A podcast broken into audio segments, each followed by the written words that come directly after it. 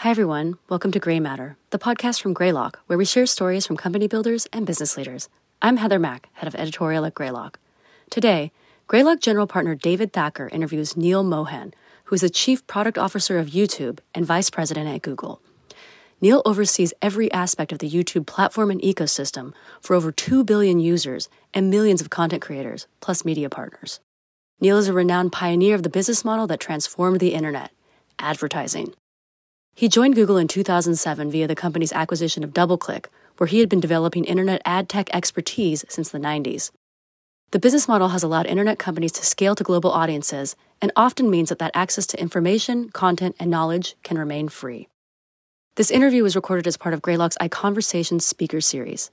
In the discussion, Neal shares insights and anecdotes from his career and lays out his vision for the future of user generated content and open platforms.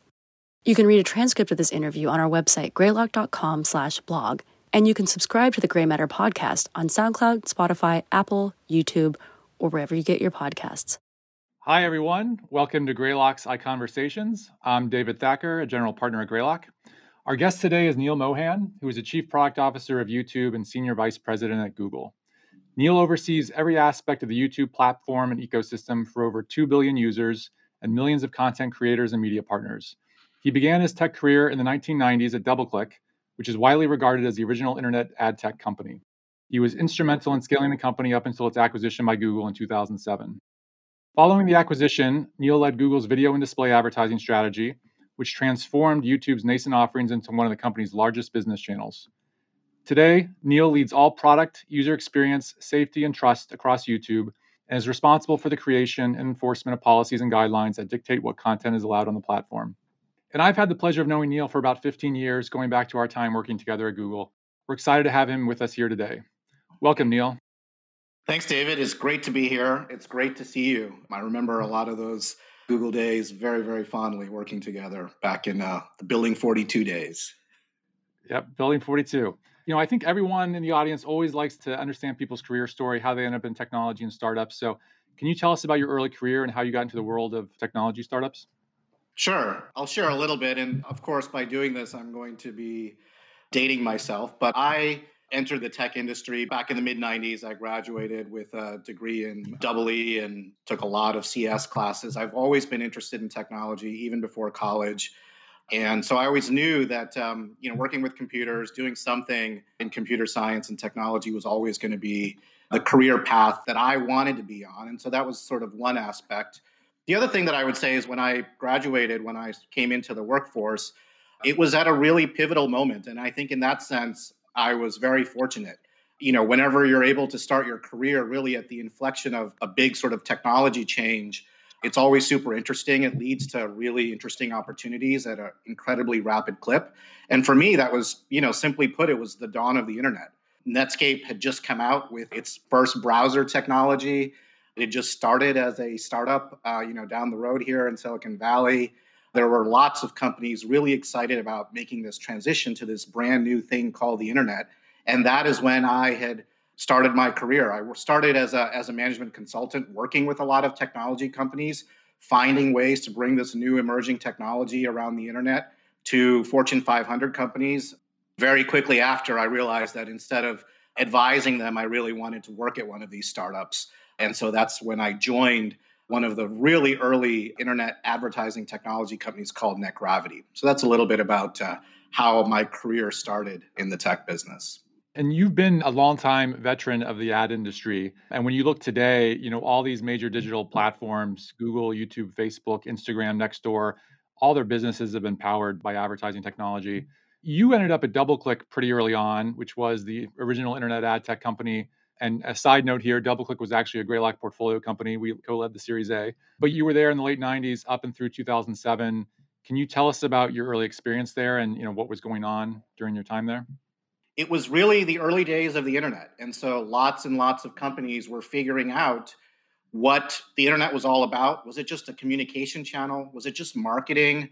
Were people really going to gravitate towards it? Of course, you know, being in Silicon Valley, working for companies like NetGravity and others, I was seeing skyrocketing growth. You'll remember in the dot com 1.0 days, companies were raising money, figuring out sort of what their internet businesses were going to be. It was a really, really exciting time. And one of the things that happened very, very early on was the recognition that the internet had similarities with lots of other media in the past, right? Like it was an information channel in many ways, whether it was like print or television or radio or what have you. The internet was a place where people consumed information, whether that was for entertainment purposes, news purposes, what have you and it was also where people distributed information. And in those types of scenarios, oftentimes the primary business model is an advertising business model.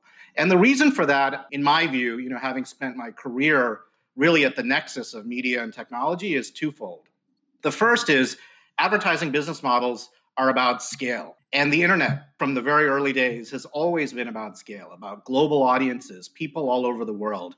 And advertising allows you to do that because it enables revenue generation and content production in a way where there's no friction between the consumer of the content and you know the website back in the day or the app today or what have you that the content's being consumed on and then the second part of it which has actually become you know a real motivator for my career arc is that advertising business models generally keep access to information and content and knowledge free you know that's the ethos of companies obviously like Google and, and YouTube, but it's a fundamental ethos of the internet. Lots and lots of information on the internet uh, that we all consume and enjoy, regardless of where we are in the world, is free because of advertising models. And so, one of the things that I would say to all of my teams, whether the teams I was leading at DoubleClick or at Google, it's always about fundamentally powering the creation and consumption of all this incredible information and doing it in a way where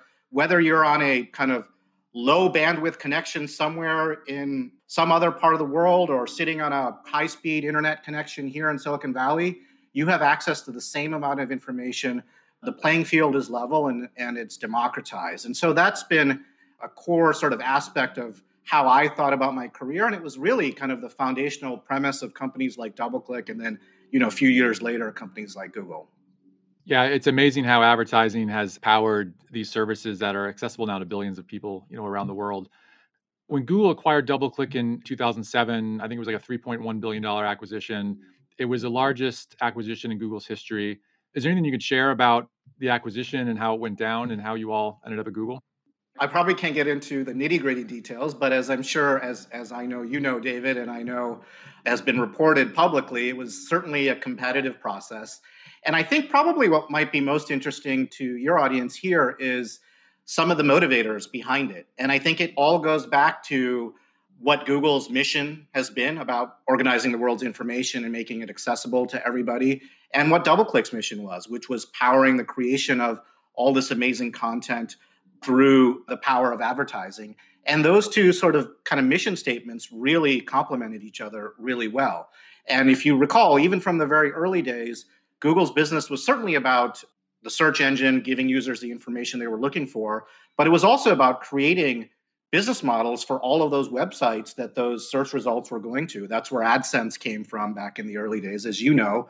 And DoubleClick, because it created monetization opportunities for publishers, created advertising opportunities for advertisers, really fit very nicely into that picture where the goal was to create you know the best possible products and services for our joint publishers and advertising customers all over the world. We signed the deal with google as you said for a little over $3 billion in 2007 it took a year for the deal to close because it was under review by the regulatory authorities both in dc and in brussels for a year uh, so i spent time with the government regulators on that process you know, in 2008, basically almost kind of a year later is when the actual transaction happened. And then, and then we were off to the races to actually kind of build on this sort of combined vision of what we could do for publishers, what we could do for advertisers. As you'll recall, that's where you know concepts new product concepts like the ad exchange and programmatic advertising came from which i think have you know created lots of opportunities for publishers and advertisers alike it's pretty amazing. I think, you know, so many technology acquisitions, especially large acquisitions, end up failing. But I think DoubleClick is widely viewed as a success within Google and certainly the broader industry, as is the YouTube acquisition. So let's switch and talk about YouTube now. You know, YouTube was the original user generated content platform. at least the first to reach a, a really massive scale and wide audience. And Google acquired YouTube for I think it was 1.65 billion uh, in 2006. So this was prior to the DoubleClick acquisition. You know, shortly before the acquisition, I mean, if you go back to that time frame in 2006, you know, today YouTube's a massive success. Back then, there were a lot of questions about the company. And so, right before that acquisition in 2006, I want to read a quote that Mark Cuban, who's the, you know the famous investor and, and the host of the TV show Shark Tank, said, and it's quote: "Anyone who buys YouTube is a moron because of potential lawsuits from copyright violations. There's a reason they haven't yet gone public. They haven't sold. Is because they are going to be toasted," said Cuban. So, of course, he's not always right. But you know, as an outsider uh, at the time of that acquisition, uh, if you can think back to 2006, I mean, what did you think of of YouTube being acquired by Google, and and what were the conversations you all were having about it? It's a great question, and I'll share a couple of anecdotes about that. So, Mark actually, when he founded Broadcast.com, he was one of my customers at NetGravity and DoubleClick back in the day, and uh, you know, obviously, as we all know, he's been a he's one of the original pioneers when it came to internet video. Regarding YouTube, so YouTube was a customer of DoubleClicks before either company was acquired by Google, uh, and actually one of our largest and fastest growing customers. So my insights into YouTube predated, you know, the YouTube acquisition by Google, and the key insight that I had was I would fly out um, from New York at the time when I was, you know, helping run DoubleClick to meet with, uh, you know, the founders, the exec team at, at YouTube, and the conversation would always be about, "Hey, DoubleClick, can you keep up with the growth that we're experiencing on a month over month basis, quarter over quarter basis. And so I saw firsthand the amazing growth that the company was experiencing. And literally, the problems were all of these good problems to have. How does the infrastructure that we're building, the products that we're working with, like DoubleClick, keep up with all of this growth? And so that was an amazing sort of journey, even before the Google acquisition. I'm sure the teams at Google saw the same thing. Google had a product at the time called Google Video. And I think, you know, the fundamental reason behind it stands true today, behind all of that growth, behind, you know, the success that the platform has had today and sort of how it's kind of this global staple today, if you will. And that has to do with the fact that um, the core mission of YouTube has remained the same, and it's in its name, YouTube. It's about giving everybody in the world a voice and, and showing everybody the world. And so if you unpack that mission statement, it's all about the fact that this platform, this app is a place where, you know, you and I, if we have a creative idea, we can set up a channel and start sharing that with, you know, an audience all around the world instantaneously. And that is always been the power of YouTube, the power of this open platform. Similarly, if I want to learn something new or I want to be entertained, no matter where I am in the world, I have access to all of these amazing creators on the platform in an instant. And that I think is the core engine, that power of an open platform that has been powering YouTube for the last 15 years. Yeah, it's amazing to think back then how in the early days of YouTube, your point, growing so fast, like how do they keep the servers up? I mean, this was in an era before the public cloud. You didn't have AWS. And so I'm sure they were running their own infrastructure.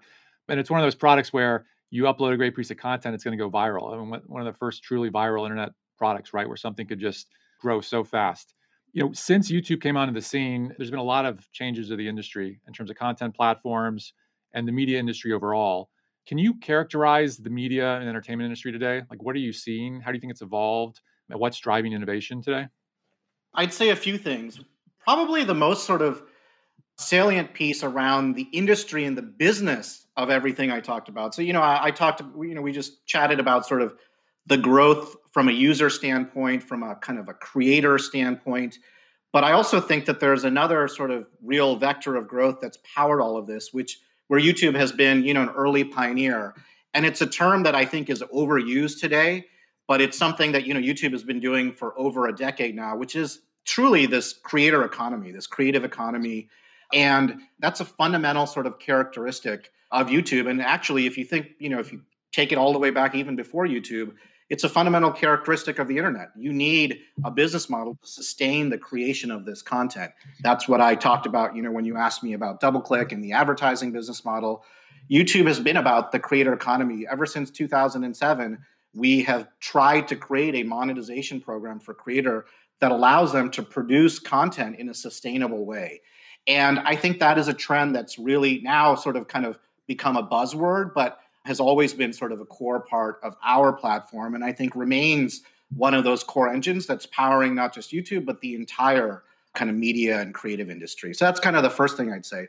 The second thing I would say is that um, you know the pandemic that the world has been living through for the last couple years, in many ways, has accelerated a lot of the trends that were already there. And so you know one of the big ones on our platform is the rapid growth of mobile created short form content.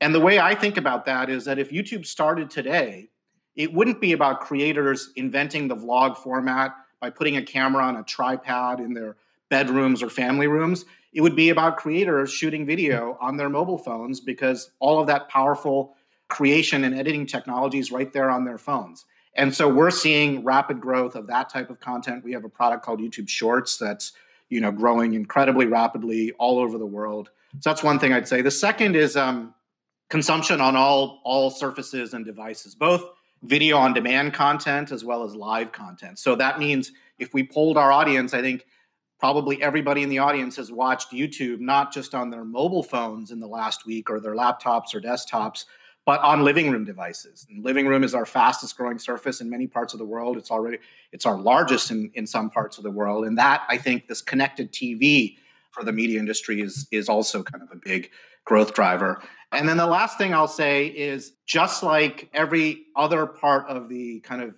tech business, internet in- industry, we have seen a proliferation of commerce opportunities, shopping, right? You know, basically, whether it's through being influenced by creators, driving the sale of products and services. You know, YouTube is a place where people come not just for information for enter- or entertainment, they come to learn about products, to buy products. And so this commerce acceleration that's happened during the pandemic, kind of the 10xing of it, is something that we see that I see in the not just in kind of the online commerce space, but also in the media space on platforms like YouTube. It's amazing how powerful a platform YouTube is now. I mean, it really created the creator economy. But when you talk about commerce and, and the other use cases for YouTube, it, it really can do pretty much anything. When you first joined Google, you were running display and video advertising there. You built that business. Then you came over to YouTube. So you came in with a very deep advertising background what were the questions that advertisers had about YouTube? Because I think back then, YouTube hadn't really proven itself to advertisers as like a valuable channel or platform. And I'm going to give one more Mark Cuban quote. Uh, that's the last one, but this goes back to again, you know, right around when YouTube was acquired. He said, "quote User-generated content is not going away, but do you want your advertising dollars spent on a video of Aunt Jenny watching her niece tap dance?" and he said this at Advertising Week in New York, right, into to it to an audience of big ad agencies and advertisers. And so there was a lot of skepticism about UGC content as a place where advertisers wanted to put their ad dollars. Talk about that evolution and, and what your experience was with advertisers with YouTube. In terms of that quote, I think, you know, the writing's on the wall today in terms of the types of things advertisers are interested in. But I'll, I'll give you sort of the context behind that and sort of the way I saw it. So, just by way of kind of starting off, my career at Google was, as you described, split into kind of two pieces. For the last few years, I've been, you know, helping run, you know, YouTube as the chief product officer. But before that, when I ran our display and video advertising business at YouTube, sort of my biggest customer or partner, uh, I, I mean, at Google was YouTube because YouTube fundamentally, uh, the types of advertising that runs on YouTube are video and display advertising. And so it ran on a lot of the technology that uh, my teams were building out for the broader internet and app ecosystem. Even before I came over to YouTube formally, I got a you know firsthand seat just basically being responsible for the monetization of YouTube in many ways. And so I spent a lot of my time talking to advertisers in those very early days. And every conversation I had, I think advertisers and ad agencies that were working with those advertisers recognized that there was something really special here. The reason was because they would just hear about it from their friends, their family, their kids, etc., even if it might not have been their own experience back in the day. So I think there was that broad recognition that there is something here. And a lot of the conversation focuses on the format, which was video, right? And so people are out very quickly we were able to make the connection between television advertising, which of course is a you know hundreds of billions of dollars industry, and what YouTube could become. But I think that as advertisers got more sophisticated over the years, and is certainly the case today, it became almost sort of less about the format. Obviously, video is important. Video is sight, sound, and motion. It's the kind of primary storytelling medium, which is obviously great for content, but also great for content that are ads. And so I think that goes without saying. But I think the biggest sort of insight that advertisers have had over the years is that it's it's actually about connections and it's about the connection between YouTube creators and their audiences and fans around the world. And advertisers really want to participate in that connection. They want to support those connections. They want to support those creators. And that I think is really the magic of YouTube from an advertising standpoint, which is, you know, Mr. Beast has tens of millions of followers, not just here in the US, but in all parts of the world, because he forms this incredibly strong connection with his audience. And that sort of invisible connection is what YouTube is really all about. And advertisers see that in results, whether they're looking to build a brand, create awareness around a new product, or increasingly, as you see on YouTube these days, drive sales of products and services, direct response advertising. And so that is kind of the core fundamental value proposition. I call it sort of, you know, engaged reach, engaged audiences, because when people are consuming YouTube, and we probably experience all of this ourselves, you really are leaning forward. You're connecting with a creator in a way that I think is different than any other sort of media that those advertisers could spend on, whether that's digital media or sort of, you know, quote unquote traditional media, television, print, what have you. We talked about the industry landscape. I mean, you mentioned a few things that YouTube has done to take advantage of that. When you think back on the trajectory of YouTube since you've been there, you know, what are some of the main inflection points that have driven growth? You know, a couple examples maybe you could you could share more details on paying creators, for instance, you know, encouraging them on the platform, you know, the rise of social media. Any other things that were really catalysts for rapid growth? The first one I was going to touch on is the one that you just pointed out, which is really the advent of the creator economy. And that started with the the launch of what we call the YouTube Partner Program, which is our primary monetization program on YouTube. And that started all the way back in 2007.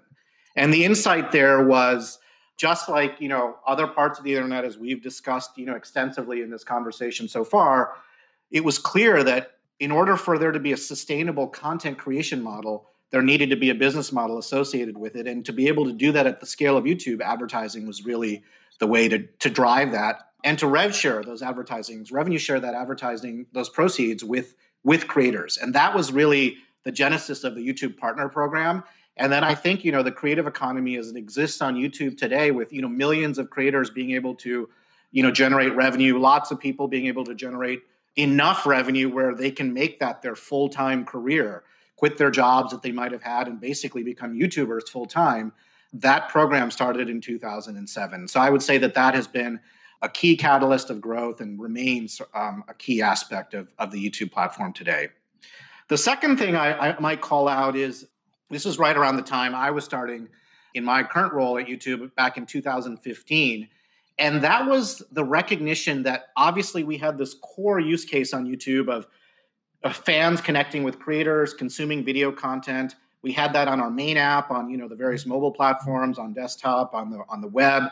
But that is also when we recognized that there were some specific use cases that required diverging from the main app. And so that was when we started the portfolio of YouTube apps that you see today. So a few years after that, uh, we launched YouTube TV, which, as you know, is our linear television application that we offer as a service to users here in the US. We launched YouTube Music, which is a standalone music app. As music is one of the key use cases on YouTube, has always been since the very early days for discovering new music, connecting with your favorite artists and we recognize that sort of um, an audio for first sort of listen type mode really needed to have its own app experience. And so we launched youtube music. We obviously built a premium music service around that that we offer as a paid for subscription. We launched youtube kids because we wanted to create an environment where parents could feel that they were giving you know the breadth of youtube kind of the magic of all of this content but doing it in a safe way for all of their children where they had parental controls and things like that. Uh, so that's where YouTube Kids came from. And so that was a big seminal moment for us to build all of these. And then I would say probably three, four years ago now. So, you know, time flies, but something that, you know, YouTube, uh, obviously, you know, there's lots of conversations around this with YouTube today, but it was um, doubling down on this aspect of our responsibility as a as a global platform. And what I mean by that is, you know, we have 2 billion users all over the world, and it is very clear to me every day that YouTube is not just a reflection of what's happening in the world. We see all of that on YouTube, but it also has an influence on what happens out there in the real sort of physical world as well. And so that's when we created our framework to protect our, you know, ecosystem of advertisers, creators and and most importantly our viewers and users, you know, from bad actors, really doubling down on our community guidelines, scaling out our enforcement of trust and safety operations, and that I think has also become one of the core bedrocks. It's always uh, going to remain my number one priority uh, at YouTube, and so that was a big moment for us back in uh, I'd say probably 2017 or so. So those are those are kind of three examples I'd call out that I think really were pivotal moments in the history of YouTube.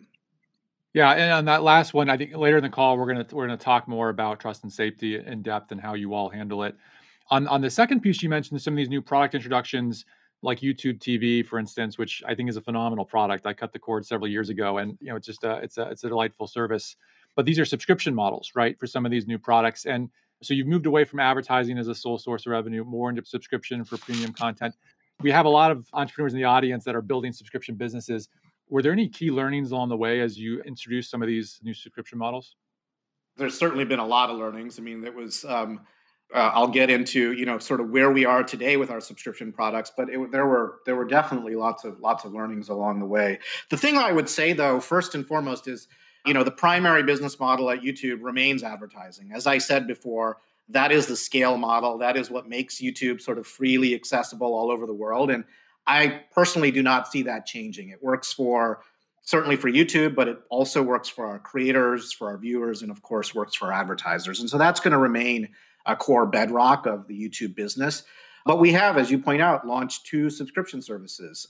And I would say that, um, you know, it's going to sound cliched, but the thing that the primary driver of success there is the strength of the product. You know, you mentioned uh, your experience with YouTube TV, you wouldn't continue to be a subscriber if your experience was different. And I think that that, at least for me, remains you know kind of the salient sort of area to double down on. So, for example, with YouTube TV, we really really focused on you know if you wanted to reimagine the television viewing experience from scratch, how would you do that? Why does the DVR need to sit on a set top box? Why can't it live in the cloud? why do you need like a TV guide type format to figure out what you want to watch? Why can't you just search? Or why, better yet, why can't the app actually make those recommendations to you? You know, why does you know customer service have to work a particular way? Why can't it just work in whatever means that you want to? You know, why can't you move seamlessly from screen to screen, on and on and on? So the product part, I think, has been really, really critical. And I think that leads to my second point, which is, you know, if you're building a subscription business, especially in newer categories, you really have to make the value proposition crystal clear. And so again, back to my YouTube TV example, you describe the value proposition, you know, as being able to replace, you know, whatever solution you had before. You know, you cut the cord. And I think that being able to get it down into like one or two sentences is really important for any subscription business. We learned that in the case of YouTube Premium, which is our, you know, YouTube Music Premium, which is our music subscription service. Like what is the core value proposition there and when we boil that down to you know being able to enjoy your favorite content like music without interruptions with background play offline as needed that really sort of distilled the messaging in terms of you know our marketing how we drove customers uh, to the product etc so that was kind of the second thing that i would say and then the final piece is you know really really focus on sort of that full funnel customer experience how easy is the sign up process? How easy is it for users to continue the subscription if they like it? And actually, you know, counterintuitively, frankly, how easy is it to cancel it if you're not interested in it? All of that is part of the user experience and it really shores up that retention and sort of churn funnel that subscription businesses often uh, wrestle with. And so, you know, whenever I talk about it, those are sort of three key learnings that I think are important in any subscription business, not just the ones we have here at YouTube. And you know, we're we're very happy with the growth of both of those products. They have millions of you know paid subscribers. Uh, we just announced on the YouTube Premium side, we crossed the 50 million subscriber threshold, and that number you know continues to grow for all of the reasons that I highlighted before. Before we wrap up this section, we're going to talk about product development in a minute. But going back to the creator economy, what are your thoughts for the next generation, the, the creator economy? You know, where is it going over the next five to 10 years? In my view, it's going to be a, about a, about a few things. I mean, creators, whether they're on YouTube or frankly any other platform or any other media, really look to do two things. They look to build an audience, a following, a group of fans, whatever you want to call it, that are interested in their content. That's the first thing they look to do. And that is all about formats, whether it's a short form video format or tools that are required to be able to build up that audience, connect with that audience. So that's the first thing. I think there's going to be lots of innovation continuing to happen there. And the second is that after you build that audience, creators are looking to earn a living, to have a sustainable way of producing the content that they love to produce. And so new business models, I think, are going to continue to evolve. I think advertising is going to remain a fundamental aspect of that. We just talked about subscriptions.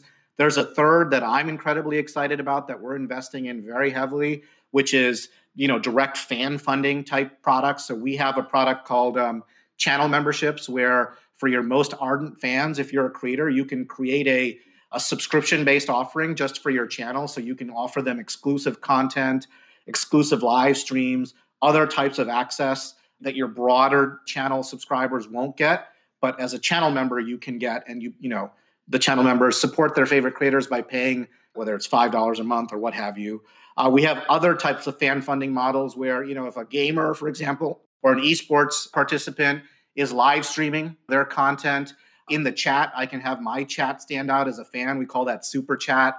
We have a product where you know if I learned, for example, how to fix my garage door on a YouTube channel and it saved me, you know, time and you know probably hundreds of dollars I want to be able to thank that creator. So we have a product called Super Thanks where I can just, you know, you know, pay something to that creator for for the value that they provided me. And so I think a lot of those fan funding models are things that I'm extremely excited about because they kind of marry those two aspects of what creators are trying to do, which is build an audience and build a business.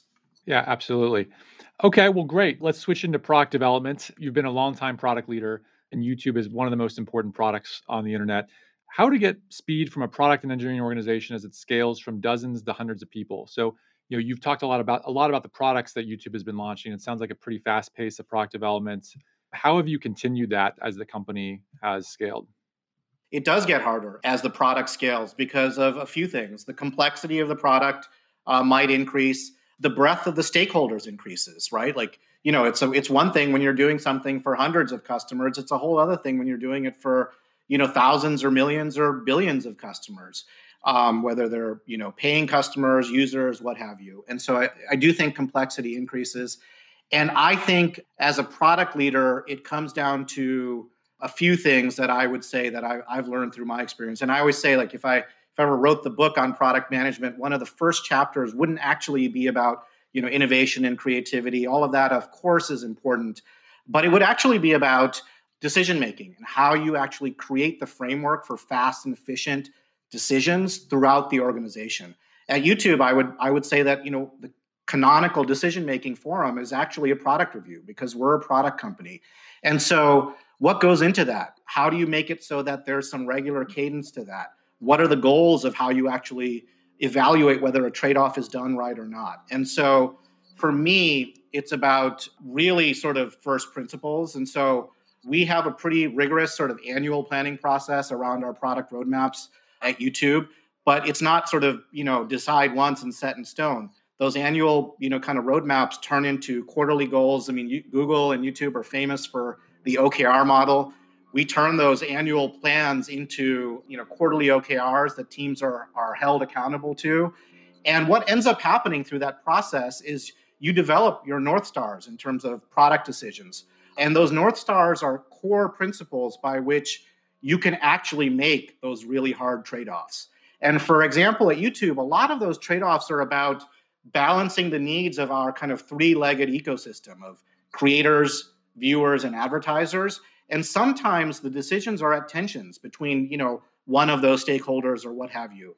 And so I think that by having a set of clear goals and principles, it allows for much more efficient and transparent and kind of systematic decision making.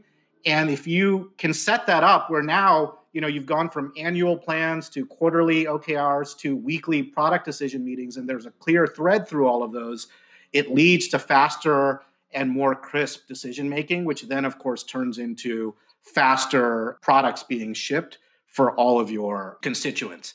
And it also allows for that to filter down into the rest of the product organization in a way where people are clear on the goals, they're clear on sort of how those trade off decisions get made, so that not every decision has to bubble up to me. By the time it bubbles up to me, it should be you know a very difficult decision that probably involves oftentimes you know two least bad choices. Like what's the le- uh, less bad choice of two choices right?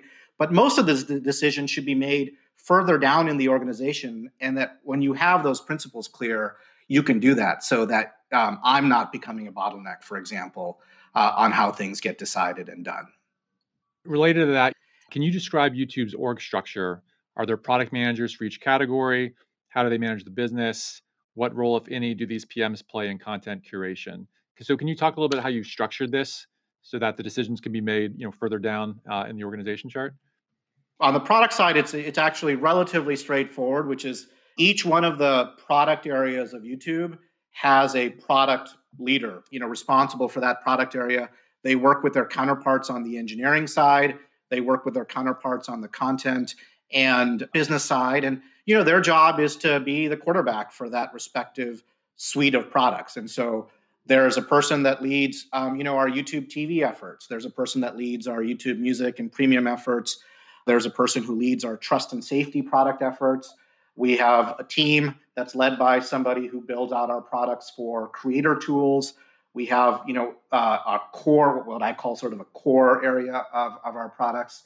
Uh, and so that's sort of the rough organization you know, the thing about YouTube uh, related to the second part of that question is we're not fundamentally in the business of curating the content. And, and frankly, I think that if we want to remain true to our sort of core principle of being a truly open platform, we have to live up to that. And so there's lots of content that's produced.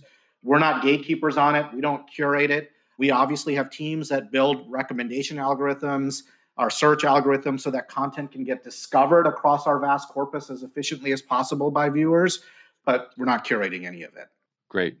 So going back to how you think about developing products, so you know YouTube is a, is a pretty powerful platform. I'm sure there's all types of use cases for YouTube that maybe weren't intended that you're seeing, and such as the rise of the influencer.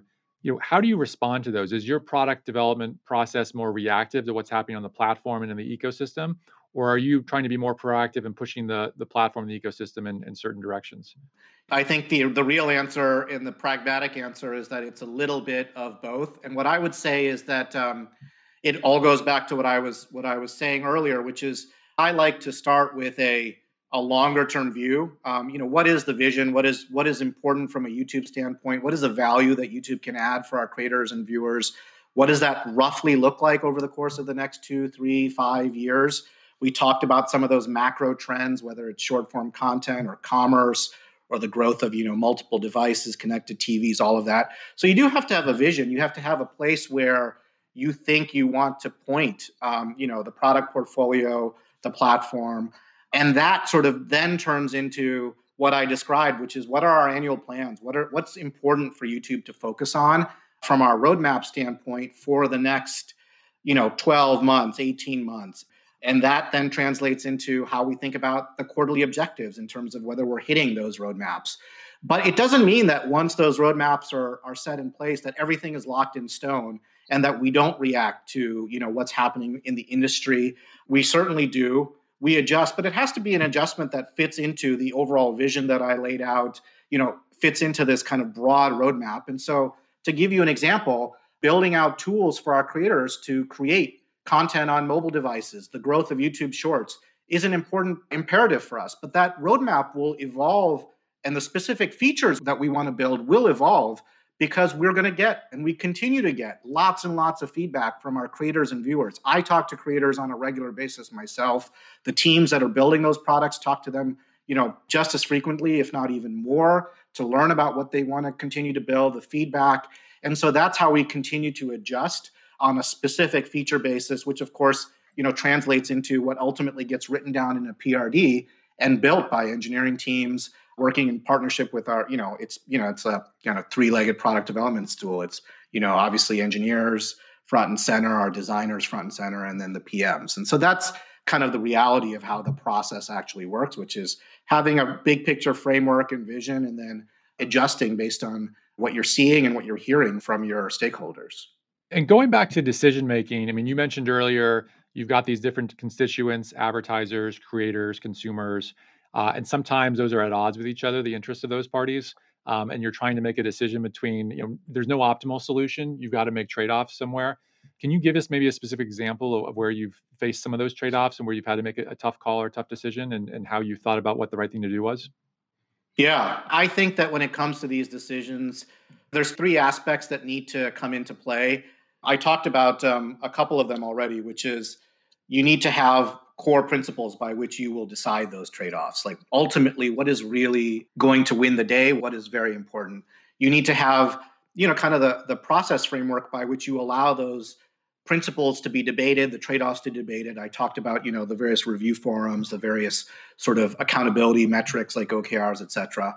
And then the, the third sort of P, if you will, uh, after, you know, principles and, and process that I didn't talk about, which is actually, I think, the most important, which is people, right? You really need to have people that are invested in these principles and the values that are espoused by these principles. And I think that that uh, you know, and I've been fortunate to work with, you know, some amazing product managers, but not just product managers, but all kinds of people here at YouTube that are looking to sort of do the right thing by those principles.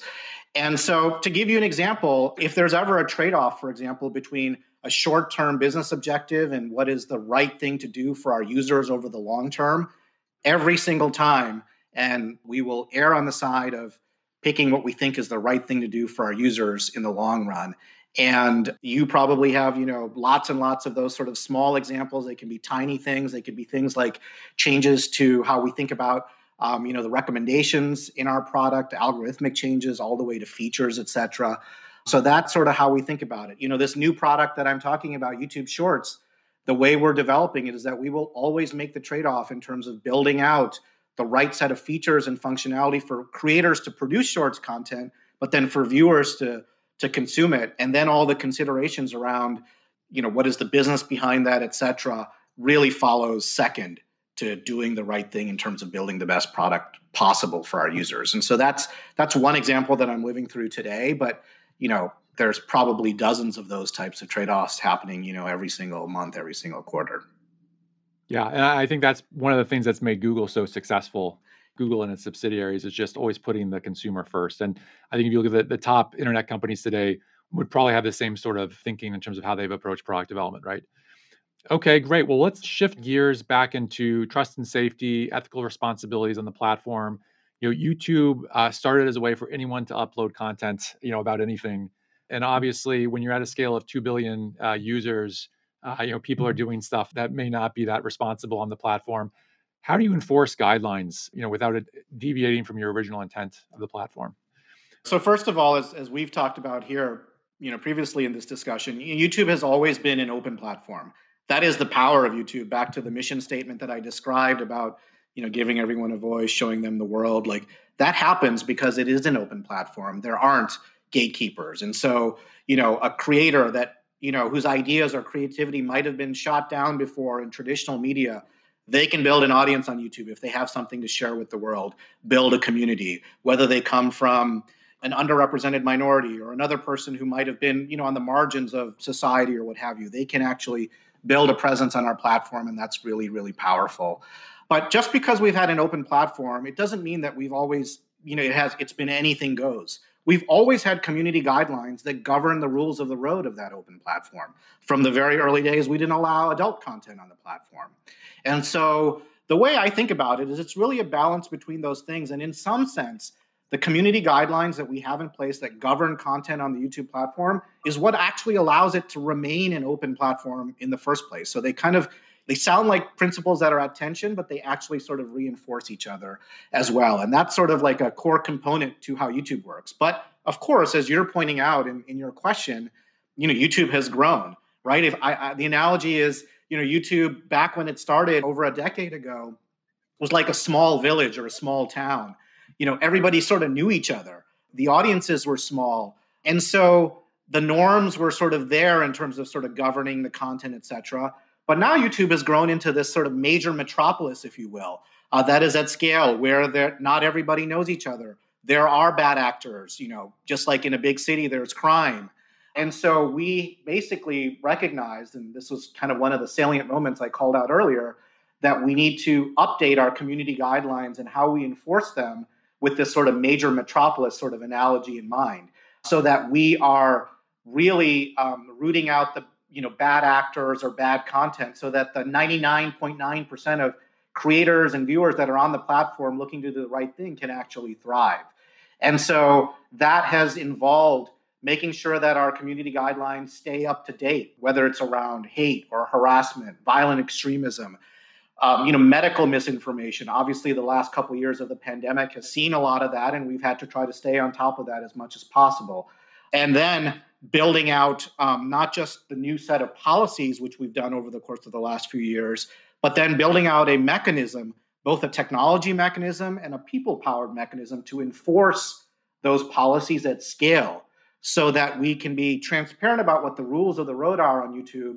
But then, if there is a violative content on the platform, we can remove it as quickly and as efficiently as possible at the scale you know that YouTube operates with around the world. And so those are the areas where we've made a lot of investment over the last few years, building out the a more robust sort of policy framework and then building out the enforcement infrastructure that allows us to put those rules to work as effectively and at as much scale as possible. Great. Let's uh, switch topics again. We're coming to the end of our session, near the end of our session. We want to talk about competition and innovation. So, YouTube pioneered video on the web, but if you look today, just about every major internet platform has introduced video, and it's a core part of their strategy, both video and user generated content. How do you assess the competitive landscape? And, you know, in particular, what's your perspective on the on the rise of TikTok? It's not a surprise to me uh, uh, because video is about storytelling it's about connecting as i said it's about sight sound and motion and it really is the most powerful mechanism to be able to convey an idea or connect with a community and so it's not surprising to see you know other platforms other applications really you know focusing on video and so you're right there's been a proliferation of that type of content all across the industry. And I would say, in a nutshell, I think the competition is great. You know, as a consumer, it provides, you know, lots and lots of choices to me, to my family. As a person, you know, at YouTube, I think I view it as, you know, a, spur for innovation, right? It, it continues to move the industry forward.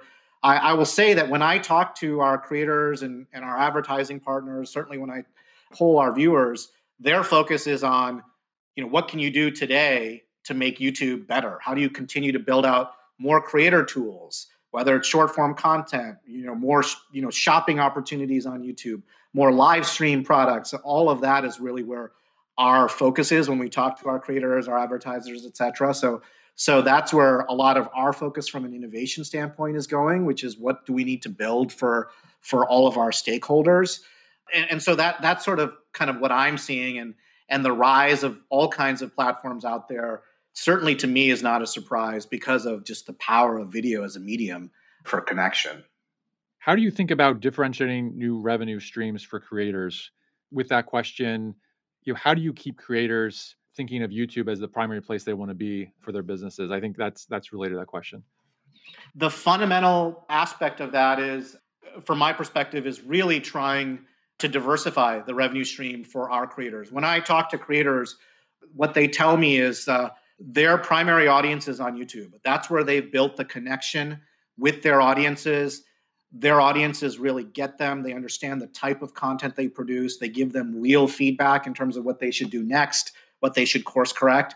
And so they really do want to continue to double down on YouTube and build a business there. And so for me, it's about layering on newer monetization opportunities. It all starts with advertising. That's our scale model. I talked about the subscription business. That's not just about a revenue stream for YouTube. We share that revenue just like we do with advertising with all of our creators and partners. And so there is a there's a way for them to grow the business through the growth of our subscription businesses. And then I talked about you know more direct uh, consumer funding type models, channel memberships, paid digital goods like super chat, super thanks, finding ways that not only generate revenue for creators directly from fans, but in that process, actually further strengthening the connection between creators and fans. Uh, that's a premise of uh, what we call our you know fan funding portfolio of products. And so today, starting with advertising over over a decade ago, we have I think now nearly 10 different ways that creators can monetize the content that they produce on YouTube. And f- for my teams, it's going to continue to remain an area of focus.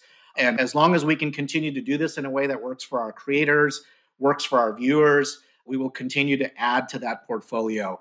And if you think about it, all of these products that we're adding not only layer on top of the monetizations kind of pyramid, if you will, for creators, they also satisfy um, you know very specific types of use cases. Channel memberships is about exclusive access to special content like a fan club. Super thanks is about thanking a creator for you know a one-off sort of experience they might have given you or piece of knowledge they might have given you and so we think about it in terms of use cases and potential monetization opportunities that might stem from them for our creators okay well we're going to close with a lightning round uh, today so we'd like to hear about some of your personal favorites when it comes to content and media the first question for you is you know what's a favorite book video show or podcast uh, so, as I'm sure has come across in the last hour, I, I am not just a technologist, but I am a media junkie. I love I love all forms of media. When I read, I try to read in a way that sort of allows me to de-stress and sort of get away from uh, what I do work work wise, sort of professionally. So I read a lot of fiction.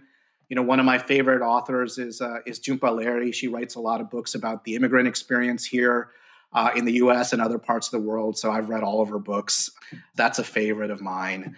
Let's see, in terms of videos, I mean, I watch a lot of sports content. One of my favorite videos of all time on YouTube is um, Kevin Durant playing at Rucker Park, which is this famous sort of like pickup basketball place in the New York area. Uh, the video on YouTube, if you haven't seen it, is amazing, especially for if you're any kind of a sports fan. You don't even have to be a basketball fan. Uh, shows, let's see. Um, I've watched Squid Game like pretty much everybody else, and I just completed the new season of Narcos. Those are kind of two of my favorite. Uh, and podcast, uh, a podcast I listen to every week, which is super super interesting. I happen to be uh, kind of a news and politics junkie too. Is um, The Economist has this podcast called uh, Checks and Balance, so I really enjoy that one. So that's kind of uh, those are my favorites across all four of those channels, at least these days. It might change if you ask me in a month, but that's what I'd call out today. Okay, great. And then what's the most surprising thing you've learned about yourself during the pandemic? For me, and this is probably a shared experience for many of us, is uh, I kind of knew that a big part of you know my professional life my work is obviously everything that we talked about here building great products working with our customers and stakeholders and our viewers and all of that is amazing. That motivates me everything that we do in our trust and safety operation to protect our ecosystem. But one aspect uh, that really came home for me is that a big part of my professional life are are all the kind of friendships and relationships with all of my colleagues at work all of my colleagues in the industry. And i have to say that um, you know i really miss that. I miss the personal interactions that frankly I, you know i certainly probably took for granted too much. You know next year as you know being optimistic about it i'm looking forward to getting back to some of those things you know? I mean david you and i haven't seen each other in person in a long time. I look forward to that. And and so that's probably one of the things that came across at least for me you know a few months into the pandemic that's a great note to close on. So we've come to the end of the session today. Uh, Neal, thanks again so much for your time and your, your insights. Uh, and thanks again to our audience. Uh, we hope you enjoyed today's iConversations. Please keep an eye out for an email survey that you'll receive about this event. We're always looking for ways to improve. Also, we hope to see you again in our next session in a couple of weeks. Uh, my partner, Mike Duboe, will be interviewing Mike Smith from Stitch Fix. Thanks again, Neal. Always great to see you. We appreciate your time you spent with us. Thanks, David. And thank you, everybody. It's great to be here. That concludes this episode of Greymatter. If you enjoyed this interview and would like to hear more like it, please subscribe on SoundCloud, Spotify, Apple, YouTube, or wherever you get your podcasts. You can also find all Greymatter content on our website, greylock.com, and you can follow us on Twitter at GreylockVC. I'm Heather Mack. Thanks for listening.